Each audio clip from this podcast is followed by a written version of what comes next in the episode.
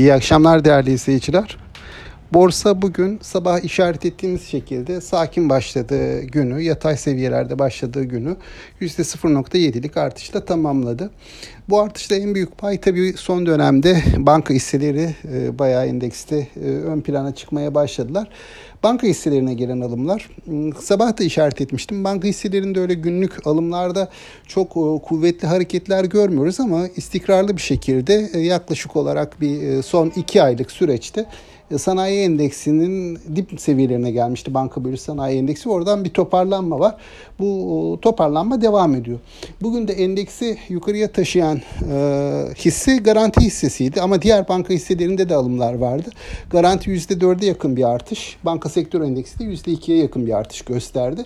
Buna karşılık hava yolu e, şirketleri tarafında biraz zayıflama var. Bunun sanıyorum e, maalesef içinde bulunduğumuz orman yangınlarıyla da ilgisi olabilir. E, kaçınılmaz olarak turizm sektörümüz bu durumdan etkilenebilir.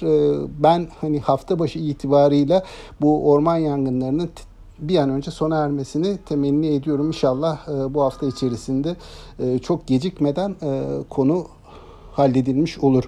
Ee, önümüzdeki günlerde cari denge rakamlarını çok yakından takip edeceğiz. Enflasyon rakamlarını çok yakından takip edeceğiz. Bu anlamda dün e, gelen e, Temmuz ayı ticaret verileri çok kuvvetli değildi maalesef. Özellikle ithalat tarafındaki e, rakamlar e, beklediğimizden yüksek bir dış ticaret açığı ortasına ortaya çıkmasına neden olmuştu. Bugün açıklanan enflasyon rakamı da piyasa beklentisinin bir miktar üzerinde geldi. Böylece e, Merkez Bankası'nın politika faizine çok çok yaklaşmış oldu 12 aylık enflasyon rakamı. Burada piyasa e, umuyorum önümüzdeki günlerde bir düşüş bekliyor. Ben de aynı şekilde enflasyonda bir geri çekilme bekliyoruz. E, buna paralel olarak da borsadaki iyimserliğin korunabileceğini düşünüyorum.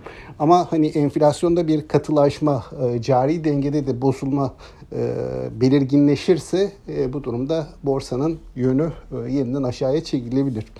Tabii yurt dışı tarafa da bakmak lazım. Yurt dışı tarafta da temkinli olmaya olmasına rağmen iyimserlik sürüyor.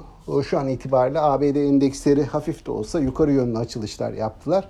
Sanıyorum yurt dışı tarafın iyi olmasının, yukarı yönünü korumasının da bize olumlu katkısı olacaktır. Ben yarın yine e, bu hareketin yukarı yönünü koruyarak devam edebileceğini, bugün e, primli olan hisselerde bir miktar kar satışları görebileceğimizi tahmin ediyorum.